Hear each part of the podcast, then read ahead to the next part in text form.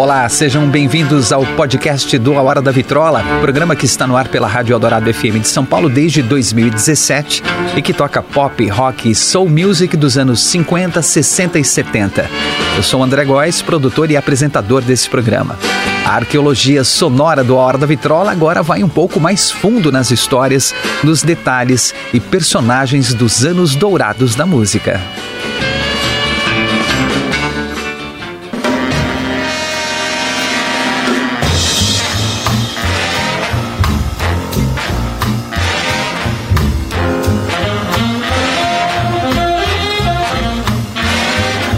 Alô, melhores ouvintes, tudo bem? O ouvinte que me acompanha pelas ondas do rádio sabe que este podcast é derivado do programa A Hora da Vitrola, está no ar desde 2017 na Eldorado FM de São Paulo, capital. É um spin-off, para usar um termo da moda. Todos os anos, no mês de novembro, desde o começo do programa, portanto há cinco anos, nós produzimos um especial em comemoração ao Dia da Consciência Negra, para reafirmar a nossa devoção pela música negra, o nosso respeito à comunidade e, mais que tudo, nossa postura antirracista. Angela Davis disse a célebre frase: Numa sociedade racista, não basta não ser racista, é preciso ser antirracista.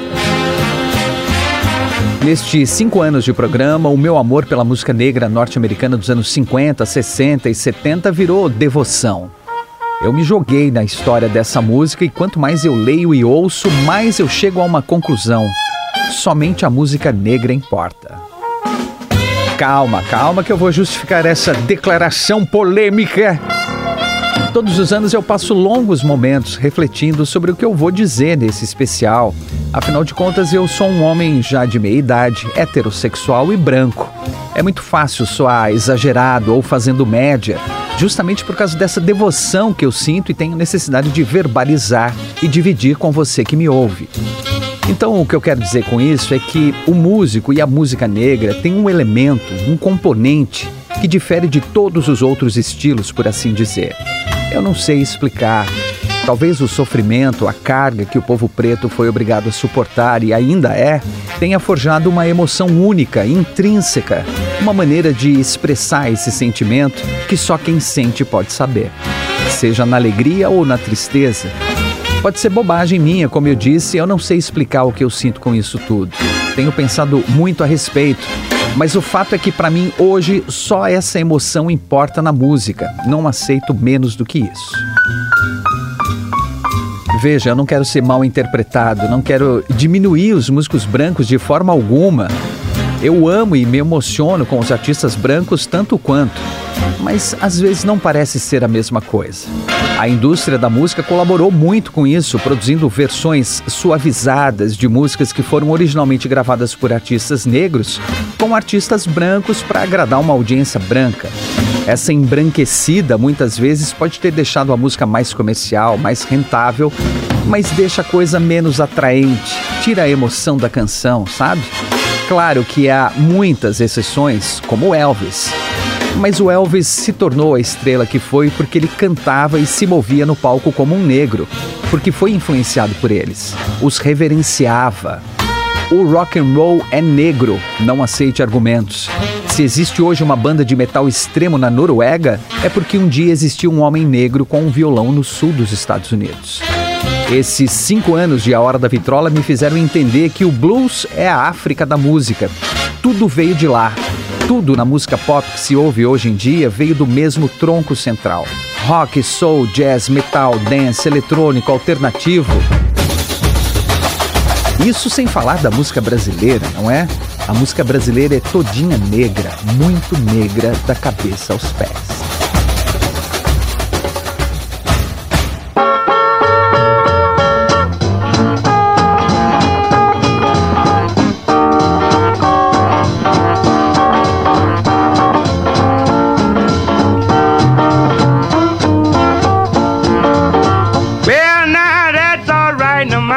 Quando a gente fala em rock and roll, especialmente nos primórdios do estilo, é difícil não pensar imediatamente em Elvis Presley. Claro, o rei do rock, lá na década de 50, topete clássico, terno, dançando e requebrando, That's Alright Mama, All Shook Up, Don't Be Cruel. Elvis Presley não inventou o rock, claro. É muito difícil encontrar um inventor ou cravar um único nome para ficar com o título, mas enfim, Elvis é conhecido até hoje como o rei do rock, por ter alcançado ao mesmo tempo o topo das paradas musicais mais importantes da época, a parada pop, a parada R&B e country, e por ter popularizado mundialmente um estilo musical que já vinha sendo tocado muito antes dele.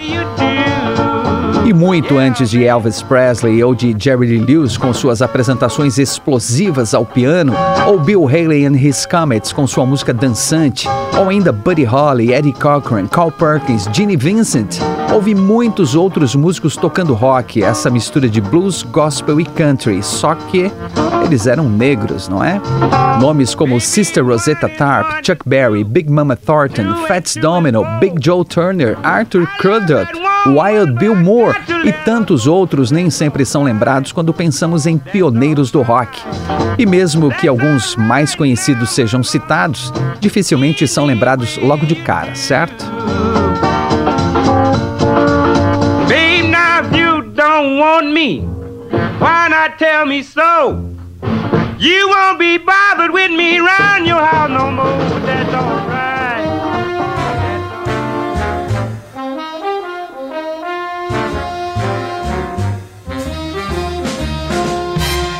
Não é nosso objetivo entrar em questões históricas e sociais para explicar esse reconhecimento maior de músicos brancos, não só no rock, como em outros estilos musicais também.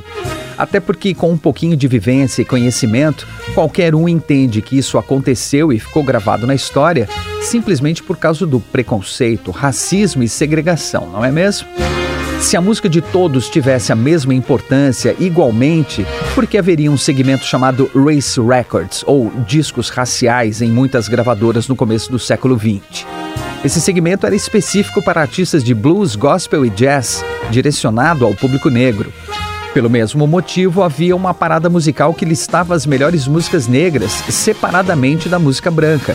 Mas veja só, enquanto a Hit Parade Nacional foi criada em 1930 nos Estados Unidos e nos anos 50 mudaria o seu nome para Billboard Hot 100, só em 1942 foi criada uma Harlem Hit Parade para elencar os discos de black music mais vendidos e de maior sucesso especificamente o jazz e blues feitos no Harlem, tradicional bairro de Nova York. Mesmo assim, a criação dessa segunda lista de sucessos é uma, uma prova de que a mídia, as rádios e as lojas não podiam mais ignorar a força da música negra, que tinha o seu público fiel, também negro, mas estava sendo consumida cada vez mais pelo público branco e ganhando cada vez mais espaço.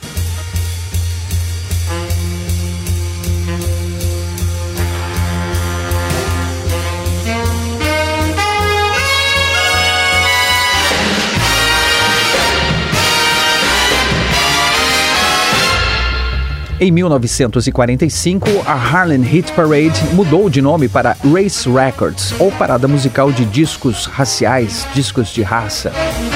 Depois, em 1949, o nome foi alterado para a Parada R&B Rhythm and Blues e só em 1963 a parada de músicas de sucesso foi unificada e tudo virou a Billboard Hot 100, com artistas negros figurando na lista junto com artistas brancos, sem nenhuma separação por estilo musical. Na verdade, essa divisão por estilo era mais pela cor da pele do artista mesmo, né? Pois quase toda a música black que aparecia na parada R&B também estava na Billboard Hot 100, a 100 mais. Então, em nome da conhecida reverência do A Hora da Vitrola à música negra, que se evidencia ainda mais no mês da consciência negra, neste episódio vamos trazer para o palco e colocar sob os holofotes alguns desses grandes nomes da música negra contemporânea. Veja, não é nosso objetivo tirar o mérito dos artistas brancos de forma alguma. Todos eles merecem ser lembrados e reverenciados pelo talento e por toda boa música que colocaram no mundo. Nossa eterna gratidão a todos eles sempre. Mas neste episódio o show é Black Power. Com vocês, então, alguns dos maiores nomes da música negra, não apenas pioneiros do rock, mas também gigantes do blues, do jazz, da soul music e do funk com uma importância imensurável para a história e a cultura e que influenciaram inúmeros artistas, negros e brancos. É uma lista muito pequena em vista da infinidade de gigantes negros e negras da música, mas está representando e honrando cada um deles.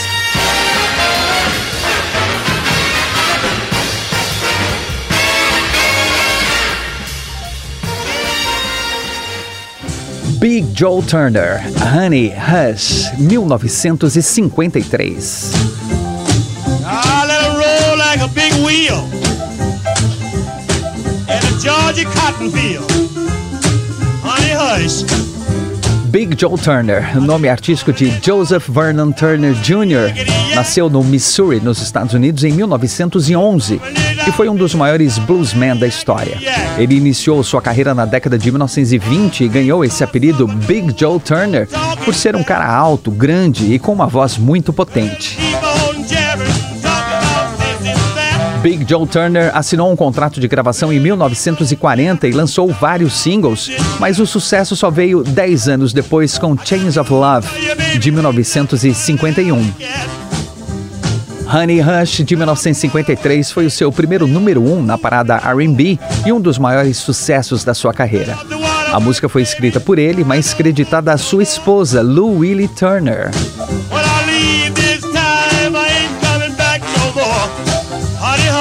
Honey Hush é um blues tradicional de 12 compassos com uma letra sexualizada e sinalizando um relacionamento conturbado, tema comum no blues. Na letra, o cantor chega em casa após um dia de trabalho e quer um pouco de diversão, se é que você me entende, mas sua garota não para de falar e reclamar, por isso ele diz o tempo todo: querida, silêncio. Honey Hush. Big Joe Turner gravou mais de 40 discos e lançou inúmeras músicas que fizeram sucesso na parada RB, mas poucas entraram na parada pop, onde a sua melhor colocação foi o número 41. As letras sexualizadas e o seu timbre vocal muito associado ao blues não favoreciam sua aceitação por um público branco, que acabava gostando mais de versões suavizadas de suas músicas, gravadas por outros artistas como Shake, Rattle and Roll de Bill Haley and His Comets. Muitos artistas, pesquisadores e historiadores dizem que sem Big Joe Turner o rock nunca existiria. Ele foi uma grande influência para muitos músicos como Buddy Holly, que colecionava os discos de Big Joe Turner.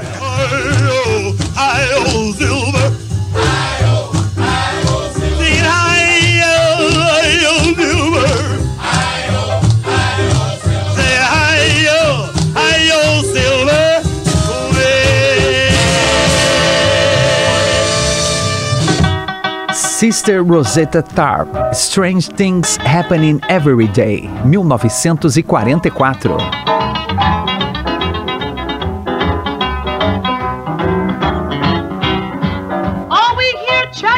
Nascida Rosetta Nubbin no Arkansas, Estados Unidos, em 1915, era filha de coletores de algodão que também cantavam e tocavam na igreja. Aos seis anos, Sister Rosetta começou a cantar e tocar violão com a mãe em um grupo de evangelizadores que se apresentavam em vários locais.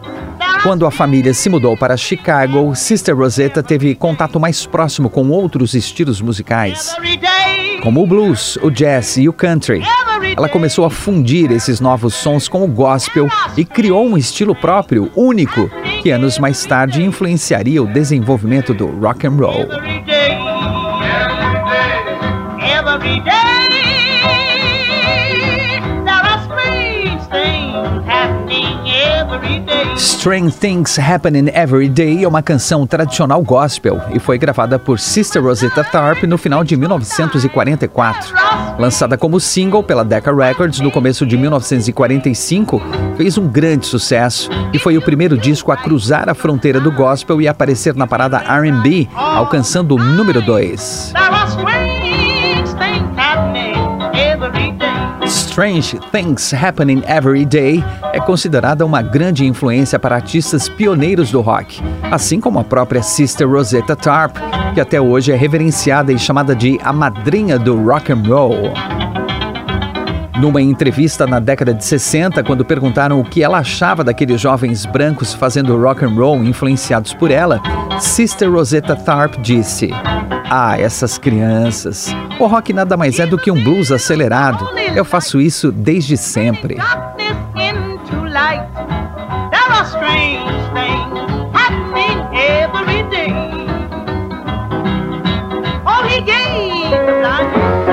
Fats Domino, The Fat Man, 1949.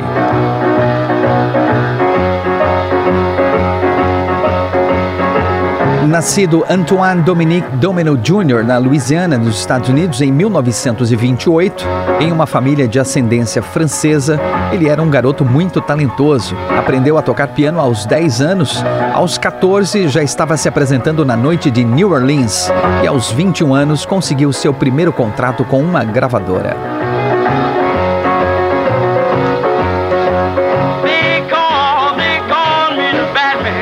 Seu primeiro single, The Fat Man, de 1949, foi escrito por ele e seu parceiro Dave Bartholomew e foi um grande sucesso, vendendo mais de um milhão de cópias. Muitos pesquisadores consideram a música como o primeiro single de rock da história. Com certeza foi o primeiro que teve esse sucesso de vendas.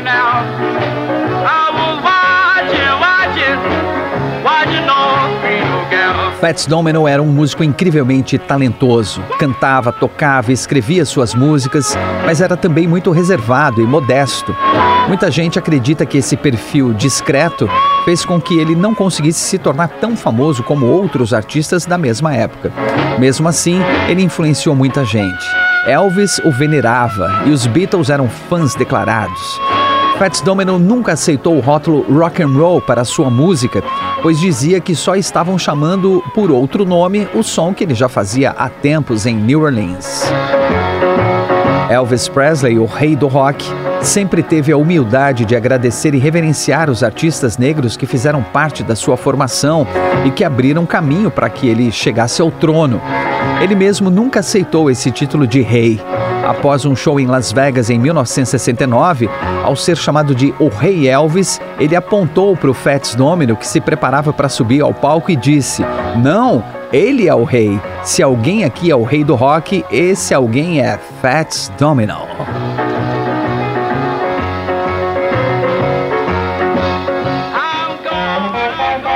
Chuck Berry, Maybelline, 1955. can't you be true? Chuck Berry começou sua carreira em 1952 no grupo Johnny Johnson Trio, do pianista e seu amigo Johnny Johnson. Nas apresentações, eles tocavam uma versão um pouco mais rápida de Ida Red, uma canção country do grupo Bob Wills and the Texas Playboys, que Chuck Berry ouviu no rádio. Chuck Berry dizia que a música era perfeita para animar a plateia, composta de brancos e negros, já que era um country com uma levada rhythm and blues. Quando Chuck Berry assinou um contrato com a Chess Records em 1955 por indicação do bluesman Muddy Waters, ele levou algumas músicas próprias para gravar. Uma delas era Ida May, inspirada naquela Ida Red que tocavam nos shows. O Leonard Chess, dono da gravadora, adorou a música, mas pediu para que o Chuck Berry fizesse alguns ajustes para eles não terem problemas com direitos autorais. O título Maybelline foi tirado de uma embalagem de rímel da marca Maybelline que estava em cima de uma mesa. Chuck Berry também ajustou a letra com a ajuda de Leonard Chess, falando de uma perseguição de carrões possantes com um Cadillac Coupe de Ville e um Ford V8 por causa de uma garota. Romance, carros e rebeldia era um tema bastante comum nos primórdios do rock, falando diretamente com a juventude. Maybelline foi o single de estreia de Chuck Berry, lançado em maio de 1955. Fez um grande sucesso e alcançou o número 1 um da parada Rhythm and Blues e o número 5 na Billboard Hot 100. Esse foi o primeiro de muitos sucessos de Chuck Berry, considerado o pai do rock and roll, por ser um dos primeiros músicos a fazer funcionar essa mistura de blues, country e gospel que originou o rock. O lendário locutor de rádio Alan Freed, quando apresentou Maybelline pela primeira vez no rádio, disse: Vocês podem chamar isso de música racial, mas para mim é o rock and roll.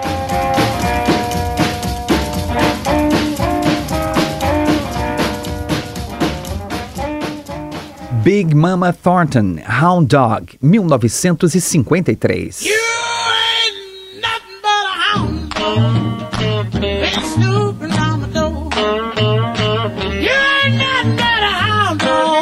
Willie Mae Thornton nasceu no Alabama em 1926 e começou a cantar com seus irmãos na igreja onde o seu pai era pastor.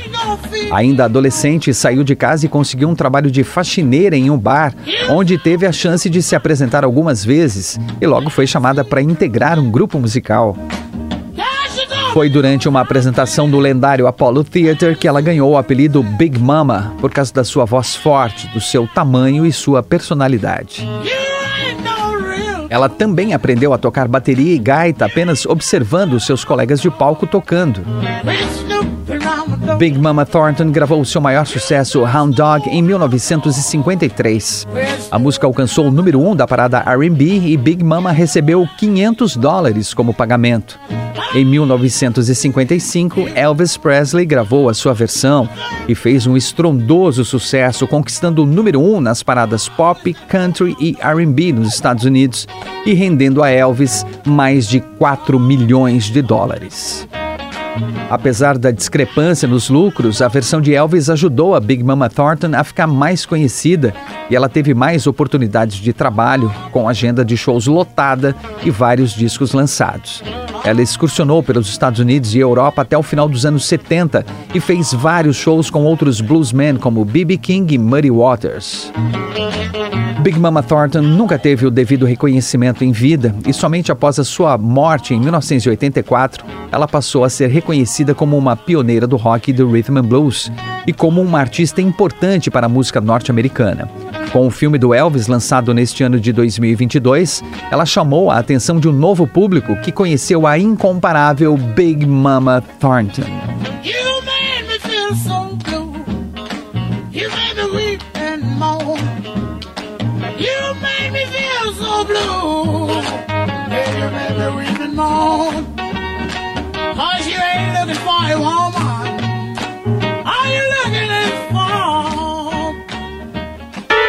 Muddy Waters.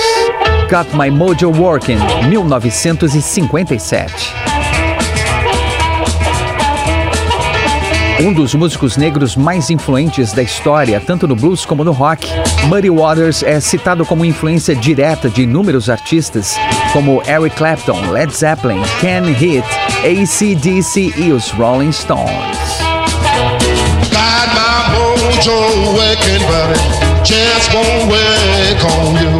O grupo de Mick Jagger e Keith Richards era fã do blues norte-americano e usou o nome de uma música de Muddy Waters para batizar a banda.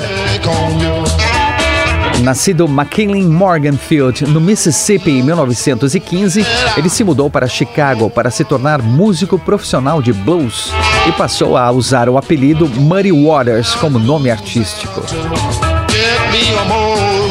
Ele tinha esse apelido Água Lamacenta porque ele gostava de brincar na lama quando era criança. Quem nunca, né? Muddy Waters escreveu Got My Mojo Working baseada na composição Mojo, um doo-wop escrito por Preston Foster e gravada pela cantora Ann Cole. A cantora fez alguns shows de abertura para Muddy Waters, que meio que copiou a música, mudando consideravelmente a letra e também o título, transformando nesse blues acelerado. Ele lançou a música em 1957, fez grande sucesso, mas posteriormente teve de incluir Preston Foster nos créditos de compositor. De qualquer forma, Got My Mojo Working se tornou uma das músicas mais famosas de Muddy Waters e foi regravada mais de 200 vezes. O mojo é uma espécie de magia, de patuá, um amuleto, um feitiço, uma energia que é usada para os mais variados fins e que é parte do hoodoo, uma prática religiosa afro-americana. O termo é usado em várias composições de blues, como em Hoochie Coochie Man, outro sucesso de Muddy Waters. Ele dizia, inclusive, ser impossível cantar a música do Delta do Mississippi sem citar o mojo, e que só os negros sabiam a real importância disso. Aclamado como o pai do blues moderno de Chicago, a presença do DNA de Muddy Waters também está no rock moderno, isso é inegável.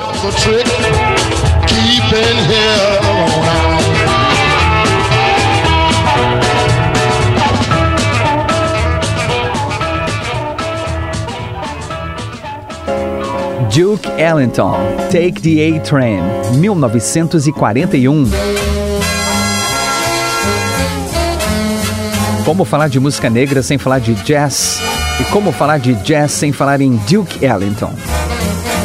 Duke Ellington é sinônimo de jazz, mas ele não foi apenas o maior band leader da história do jazz. Também foi um dos maiores compositores em vários gêneros musicais, incluindo música clássica, blues, gospel, swing e pop. Edward Kennedy Ellington nasceu em Washington, D.C. em 1899. Filho de pai e mãe pianistas, sua família toda tinha orgulho de serem negros e passavam isso uns para os outros, para que todos mantivessem a cabeça sempre erguida. Ele teve aulas de piano e de boas maneiras desde criança e, com uma postura sempre elegante e muito educado, parecendo um jovem nobre, ganhou dos amigos o apelido de Duke, passando a se apresentar como Duke Ellington. Ele montou bandas para tocar jazz e ragtime à noite enquanto trabalhava durante o dia. Quando começou a ficar famoso e conseguir mais apresentações, largou o emprego formal para se dedicar à música em tempo integral. Compositor inventivo e muito produtivo, Duke Ellington ficou muito famoso e se tornou mais admirado por suas composições elaboradas e minimalistas, combinando jazz, blues e o som das grandes orquestras de swing. Take the A-Train se tornou uma das suas músicas mais famosas, escrita em 1939 em parceria com o compositor Billy Strayhorn. Duke Ellington conheceu Billy Strayhorn após um show em Pittsburgh e, após ver algumas de suas composições, ficou impressionado e o convidou para encontrá-lo em Nova York. Para facilitar, deixou algumas instruções de como ele chegaria ao local indicado. Entre elas, a sugestão de pegar a recém-inaugurada linha de metrô conhecida como A-Train, o trem A, que ligava o Brooklyn ao Harlem. A música que escreveram acabou recebendo esse nome, Take the A-Train. Duke Ellington deu uma enorme contribuição ao jazz e à música contemporânea. Ele se manteve ativo com sua orquestra de 1926 a 1974, quando faleceu. Com mais de 200 álbuns gravados, ele manteve a alta qualidade em seu trabalho do início ao fim e se tornou sinônimo de música de alta qualidade. Count Basie e Ella Fitzgerald, I'm Beginning to See the Light, 1963.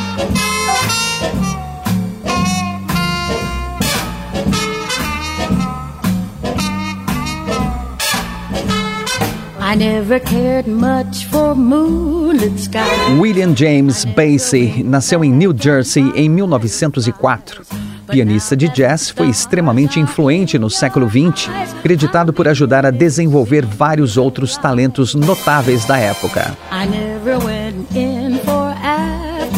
Ella Fitzgerald, a primeira dama da música, dispensa comentários. Nascida na Virgínia em 1917, tinha uma voz maravilhosa e ampla extensão vocal. Ella Fitzgerald ficou conhecida pela clareza da sua dicção, entonação impecável e habilidade de improviso.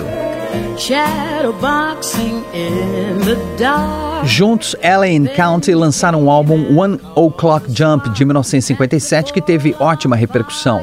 Os dois repetiram a parceria em 1963 no disco Ella and Basie, com arranjos de Quincy Jones e Benny Carter.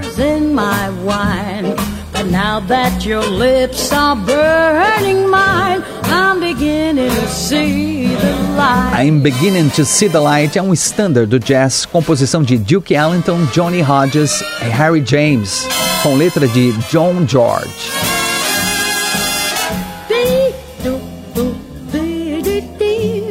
Ella Fitzgerald gravou uma primeira versão com o grupo vocal The Ink Spots em 1945, que fez bastante sucesso e alcançou o número 5 na parada pop, posição que ocupou por seis semanas. O álbum de Ella Fitzgerald e Count Basie é considerado um dos melhores do ano de 1963, eleito um dos 100 melhores do ano.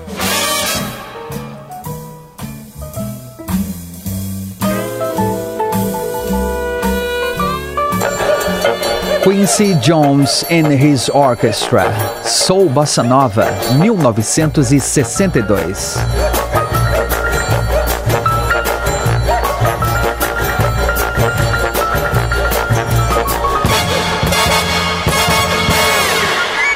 O que dizer de Quincy Jones, minha gente?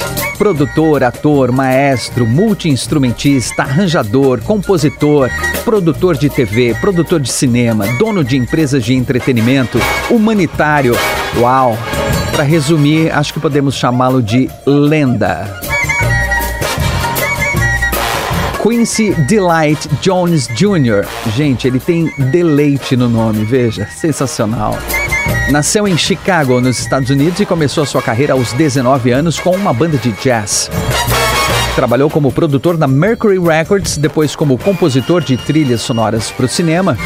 Com talento de sobra e muito aprendizado, sua carreira na música se desenvolveu rapidamente como compositor e também produtor e arranjador para outros artistas.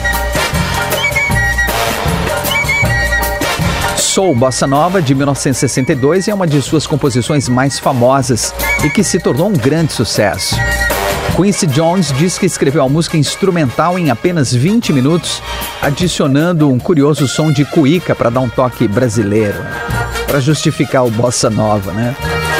Em sete décadas de contribuição à música, Quincy Jones lançou mais de 30 discos, compôs para 25 filmes e produziu uma infinidade de trabalhos de diversos artistas, entre eles Michael Jackson, Ray Charles, Leslie Gore, Frank Sinatra e George Benson. Premiado inúmeras vezes, é um dos recordistas do Grammy em indicações e premiações. Foi nomeado 80 vezes e ganhou 28. Quincy Jones foi o primeiro músico negro a ser indicado a um Oscar e o primeiro a ocupar o posto de maestro na cerimônia do Oscar.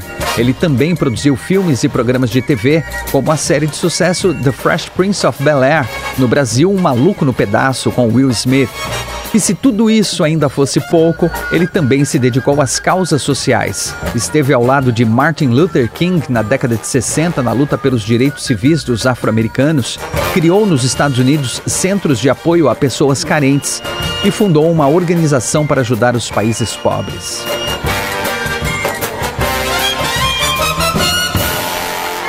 Quincy Jones, ou simplesmente Mr. Q, segue trabalhando e sendo uma grande inspiração para artistas de todas as raças, idades e nacionalidades que fazem fila para serem produzidos por ele. Quincy Jones é uma lenda viva da música.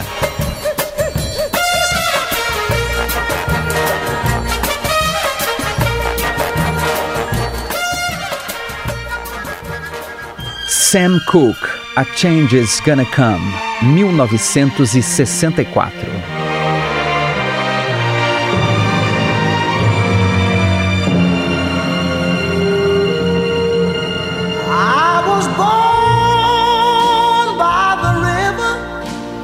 Chamado de The King of Soul, o Rei da Soul, Sam Cooke é considerado por muitos como um dos criadores da soul music.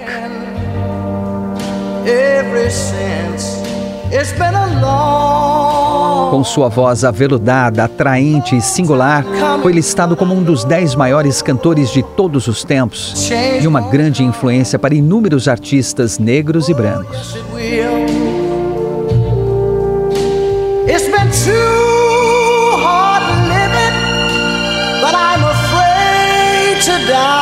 Nascido no Mississippi em 1931, ele começou a cantar na igreja ainda criança e, a partir dos seis anos, começou a fazer parte de grupos gospel.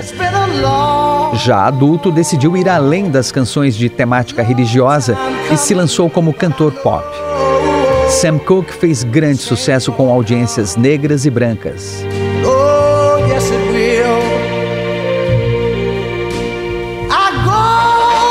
A Change is Gonna Come é uma composição de Sam Cooke de 1964, inspirada em uma série de situações de racismo que ele vivenciou. Uma delas, em especial, o abalou muito, quando ele e sua comitiva foram expulsos de um hotel onde haviam feito reserva por telefone. O gerente viu o grupo de negros e disse que não queria eles ali. Uma discussão se iniciou, a polícia foi chamada e eles foram presos por perturbação da paz. Algumas semanas depois desse absurdo, Sam Cooke ouviu no rádio a música Blowing in the Wind de Bob Dylan, que fala sobre injustiças e necessidades de mudança, e ficou maravilhado. Ele então escreveu A Change Is Gonna Come, que fala da árdua luta dos negros por igualdade. A música foi programada para ser lançada como single em 22 de dezembro de 1964 e então, no dia 11, Sam Cooke foi assassinado aos 33 anos. Uma perda gigantesca para a música, mas o seu legado permanece vivo, intocável. Admirado pelos mais diversos artistas, Sam Cooke cantava de forma única, tocando a alma de quem o ouvia e ouve até hoje. Ele colocou mais de 20 músicas nas paradas RB e pop e usou sua fama para dar voz ao movimento pelos direitos civis dos Estados Unidos.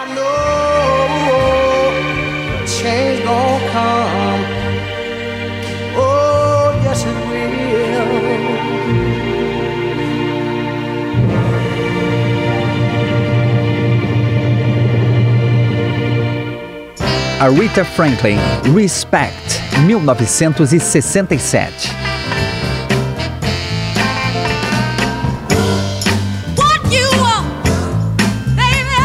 Na versão original de Otis Redding, ele pede o respeito e o reconhecimento de sua amada por tudo que ele faz por ela. Já na gravação de Aretha, os papéis naturalmente se invertem e o sentido da música muda completamente deixou de ser uma canção de amor para ser um hino feminista.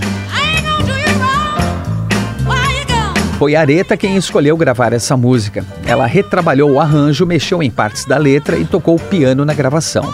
Sua irmã Carolyn fez backing vocal. Essa versão foi tão aclamada que ficou muito mais conhecida que a original. É considerada uma das melhores músicas de sua época e foi listada como uma das 500 melhores músicas de todos os tempos, segundo a revista Rolling Stone. Quando perguntada por que a música se tornou tão famosa e bem-sucedida, Aretha explicou: Todo mundo quer ser respeitado. Precisa dizer mais? A Rita Franklin era mais do que uma pianista, mais que cantora gospel, soul e R&B. Ela se tornou um ícone não só da música como da história. Eleita inúmeras vezes como a maior cantora de todos os tempos, ela foi a primeira mulher a fazer parte do Rock and Roll Hall of Fame. Nem preciso dizer que a sua voz e o seu estilo de cantar influenciaram toda uma geração que veio depois dela, né? Nascida em 1942 no Tennessee, ela começou a cantar aos 10 anos na igreja de seu pai e ficou rapidamente conhecida por sua voz poderosa. Aos 14 anos, assinou seu primeiro contrato de gravação e iniciou sua carreira de enorme sucesso. Vivendo em uma sociedade segregada e sempre ouvindo histórias de conhecidos negros sendo perseguidos por lutar por seus direitos, a Rita Franklin usou a sua fama para ajudar o movimento pelos direitos civis, fazendo shows para arrecadar fundos para a causa negra e numa atitude ousada e corajosa que podia custar a sua carreira, a Rita Franklin pagou a fiança da ativista Angela Davis, presa em 1970, algo em torno de 200 mil dólares. Quando perguntada por que gastou tanto dinheiro com uma pessoa que ela mal conhecia, ela disse: Quem me deu esse dinheiro foi o meu público, o povo negro. Eu tenho que usar esse dinheiro para fazer justiça. Eu já estive atrás das grades por perturbar a paz. E sei que é preciso perturbar a paz quando você não consegue ter a sua paz. A Rita Franklin nos deixou em 2018 após 76 anos de uma vida incrível e admirável e segue sendo inspiração para muita gente.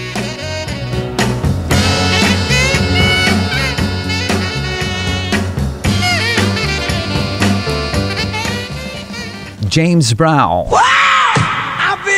1964. James Brown é um ícone da música e dança que influenciou diversos artistas ao redor do mundo.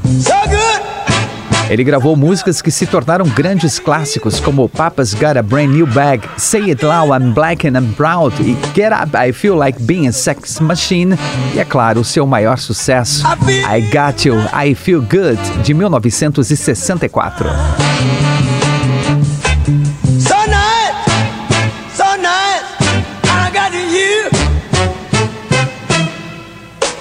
Essa música foi escrita por ele no começo dos anos 60 com o nome I Found You e gravada por Yvonne Fair, uma das suas backing vocals.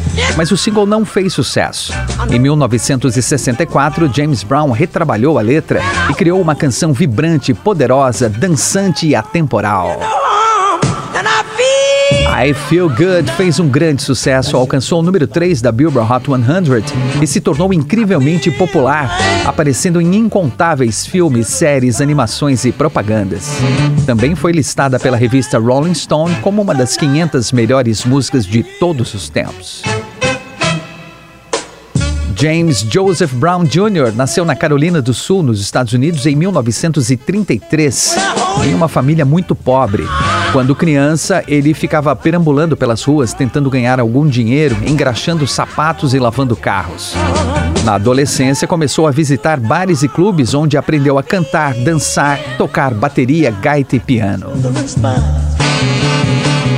James Brown foi levado para um reformatório por cometer pequenos delitos e, durante os três anos que ficou no centro de detenção juvenil, recebeu orientação psicológica e artística, decidindo direcionar sua energia para a música.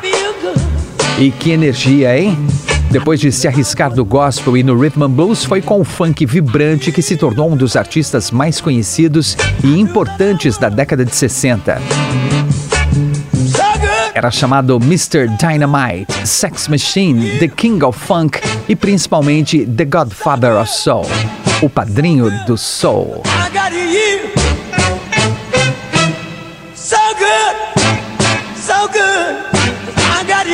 James Brown é até hoje reconhecido como um dos maiores artistas de todos os tempos.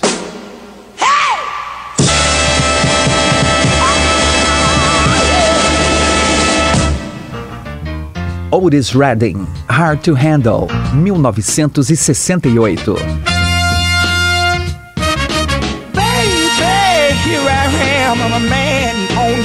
Hard to Handle foi escrita por Otis Redding com a colaboração do baixista, compositor e produtor Alan Jones e do compositor e produtor All Bell, ambos da Stax Records.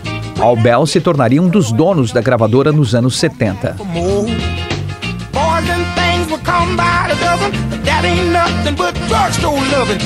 Otis Redding gravou Hard to Handle no final de 1967, durante um período em que estava produzindo novas músicas.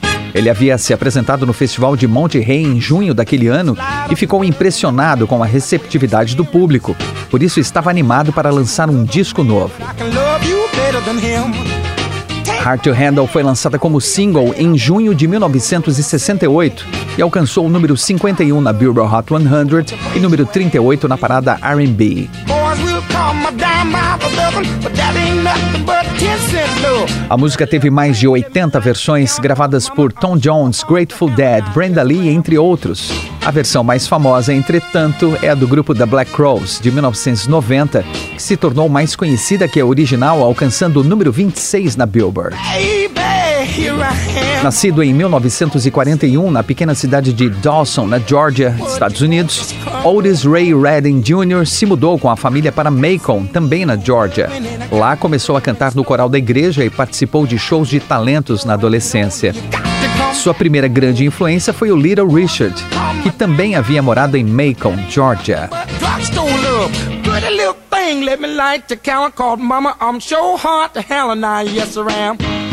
Redding tinha 15 anos quando seu pai adoeceu e não pôde mais trabalhar. Por isso, ele teve de abandonar a escola para conseguir um emprego e sustentar a família. Otis fez diversos bicos, geralmente trabalho pesado, mas também ganhou algum dinheiro cantando à noite em bares e clubes.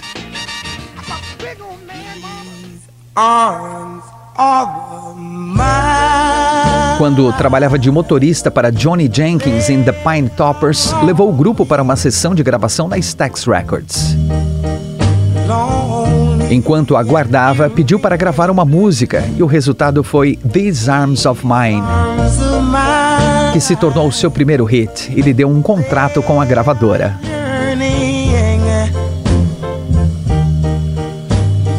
Otis Redding tinha como grande ídolo Little Richard, mas também foi influenciado por Sam Cooke, The Beatles e Bob Dylan. Ele foi o primeiro artista soul com uma grande audiência branca, já que arriscava se apresentar em locais que não era comum ter artistas negros. Oh, com sua voz única, cheia de sensibilidade e emoção, conquistou um grande público na Inglaterra e desbancou Elvis Presley da preferência britânica como o melhor vocalista masculino.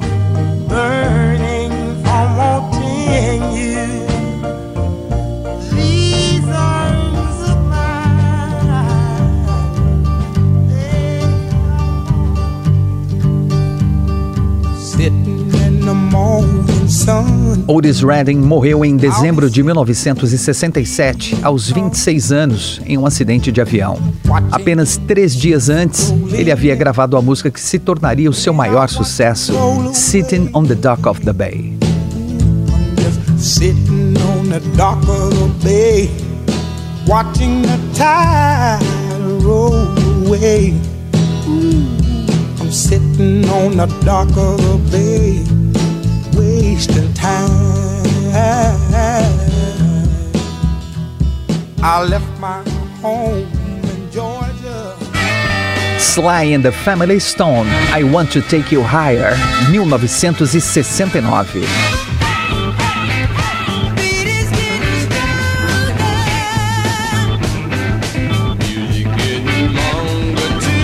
Sly Stone, nascido Sylvester Stewart no Texas em 1943, demonstrou um talento natural e impressionante ainda criança. Com sete anos já tocava teclado muito bem e alguns anos depois também dominava a guitarra, a bateria e o baixo. Foi na adolescência que surgiu seu apelido Sly. Um colega de escola escreveu o seu nome errado. Em vez de Sylvester, escreveu Slyvester. Já o sobrenome Stone veio depois durante o serviço militar, quando ele inventou um nome falso para dar umas escapadinhas e se divertir. Sly Stone. Em 1966, Sly Stone formou uma das bandas mais importantes da década de 60, The Sly and the Family Stone. O grupo foi pioneiro na mistura do funk com rock, soul e psicodelia, com sucessos como Dance to the Music, Everyday People, Family Affair, a proposta era apresentar um banquete sonoro e visual com músicas elaboradas e dançantes e um visual elegante, colorido e chamativo. A música I Want to Take You Higher, de 1969, foi escrita pelo Sly Stone para o quarto disco do grupo, Stand. O Sly and the Family Stone fez uma apresentação incendiária e antológica no festival de Woodstock, levantando o público em plena madrugada tocando esse som. A banda se separou em 1975, mas Sly Stone, um gênio da música, se manteve em atividade até o começo dos anos 2000. Atualmente ele está com 79 anos, está há anos já afastado da cena musical, convivendo com problemas de saúde e financeiros. Mas o seu legado para a música é inestimável. Como dizem, abre aspas, se foi James Brown que inventou o funk, Sly Stone foi o cara que aperfeiçoou e o levou ao grande público. Fecha aspas.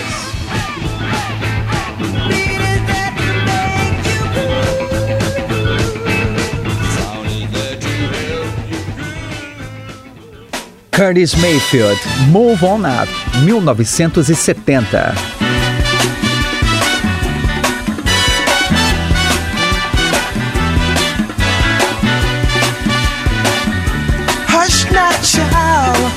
Curtis Mayfield foi um pioneiro na soul music.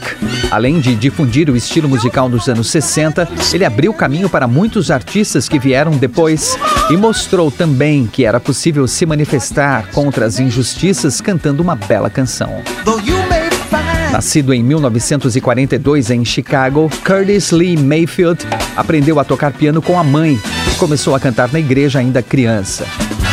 Na adolescência, fez parte de alguns grupos vocais de música gospel até formar o The Roosters, que poucos anos depois se tornou The Impressions. O grupo fez grande sucesso com Curtis Mayfield como vocalista principal e compositor, lançando inúmeros sucessos. Em 1970, ele deixou o grupo para seguir sua carreira solo, já como um artista de primeira linha e tendo se consolidado como uma das maiores vozes do movimento do orgulho negro. Curtis Mayfield escreveu Move On Up, lançada em 1970 como faixa do seu primeiro disco solo, para inspirar seu público a não desistir e seguir sempre em frente.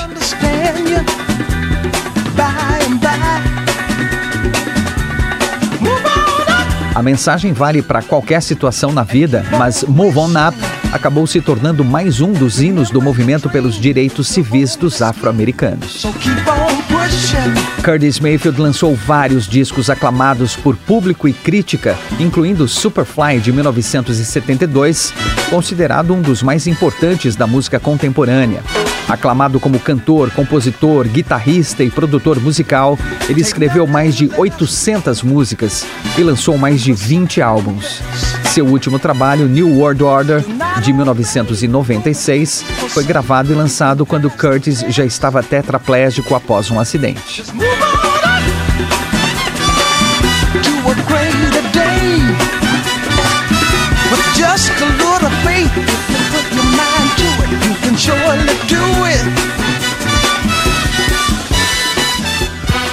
Stevie Wonder, Sir Duke, 1976.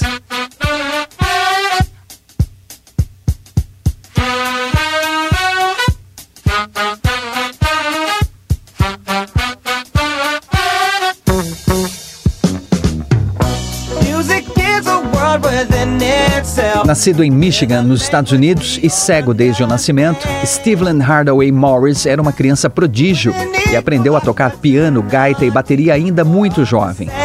Começou a cantar no coral da igreja e aos 11 anos foi apresentado a Ronnie White do The Miracles, para quem cantou a sua composição Lonely Boy.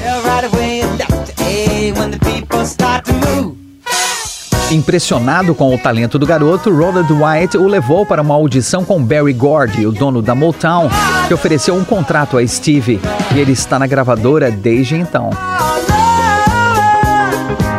Com uma carreira muito bem sucedida, Stevie Wonder já vendeu mais de 100 milhões de discos no mundo inteiro. Considerado uma das personalidades da música mais importantes e criativas do século XX, Stevie Wonder gravou 30 álbuns, colocou 10 músicas no topo da Billboard Hot 100, ganhou 22 prêmios Grammy e foi nomeado ao Rock and Roll Hall of Fame. Em uma votação da revista Billboard, Stevie Wonder ficou entre os 10 maiores artistas musicais de todos os tempos.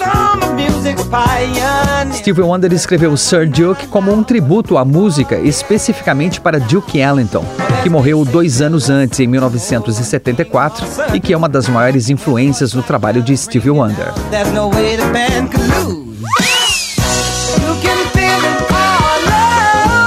Ele ainda na canção se refere a Satchmo, o Louis Armstrong, a Ella Fitzgerald, Count Basie e Sodarissa Miller. Não foi a primeira vez que Stevie Wonder homenageou seus ídolos nas suas canções.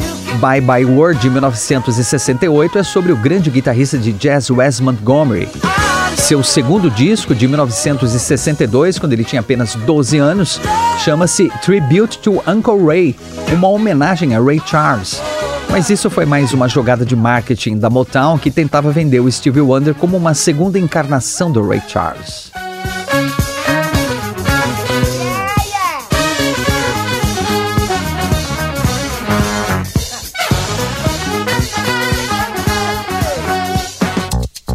Michael Jackson, Don't Stop to Get Enough, 1979. Michael Jackson é um nome tão famoso e conhecido que talvez seja impossível encontrar alguém no mundo que não saiba de quem estamos falando. Lembrado sempre pelos passos de dança impressionantes, pelos videoclipes inesquecíveis ou pela música cheia de energia, Michael Jackson foi e sempre será o rei do pop.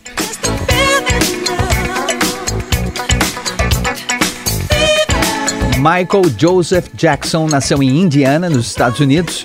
Começou a sua carreira musical ainda criança, como todos sabemos, com seus irmãos mais velhos, Jackie, Tito, Jermaine e Marlon, no The Jackson 5, que fez um sucesso gigantesco, né? Em 1971, paralelamente ao grupo, Michael Jackson já dava os seus primeiros passos em carreira solo. Após alguns discos, em 1979 lançou seu quinto trabalho, Off the Wall, que se tornou um sucesso estrondoso.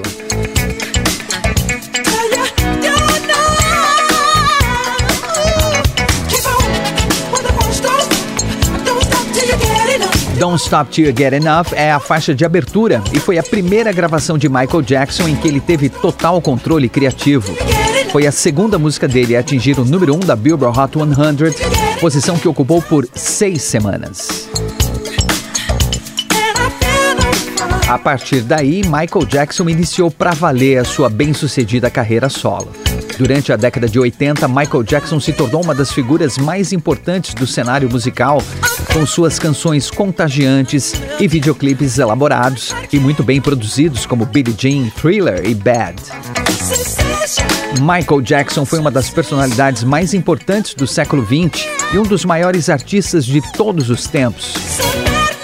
Ele influenciou a música, a dança, a moda, o mundo e ganhou centenas de prêmios.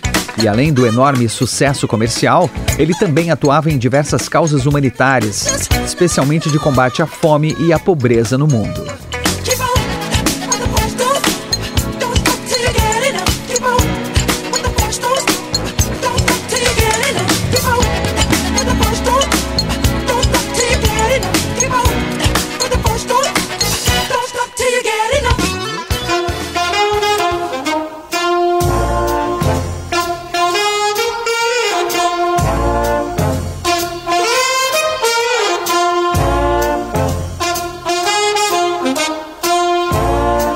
A música é uma forma de expressão que está ligada à humanidade desde o início dos tempos.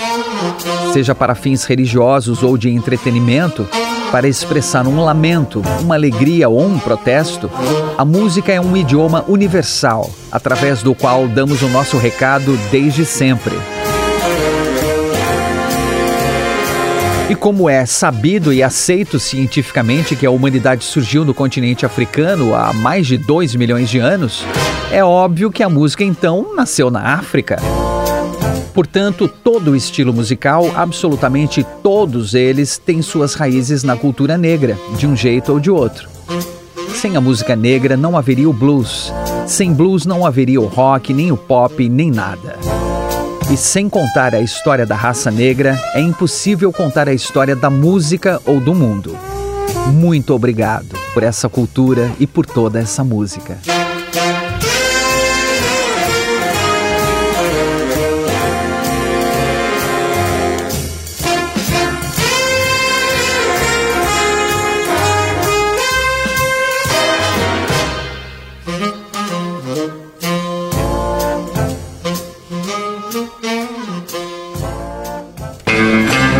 Esse é o podcast do A Hora da Vitrola. Até a próxima com mais uma grande história dos anos dourados da música.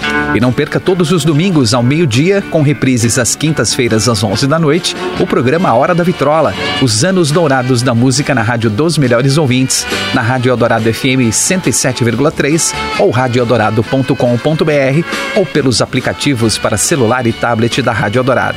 Sempre com o melhor do pop, rock e soul music dos anos 50, 60 e 70.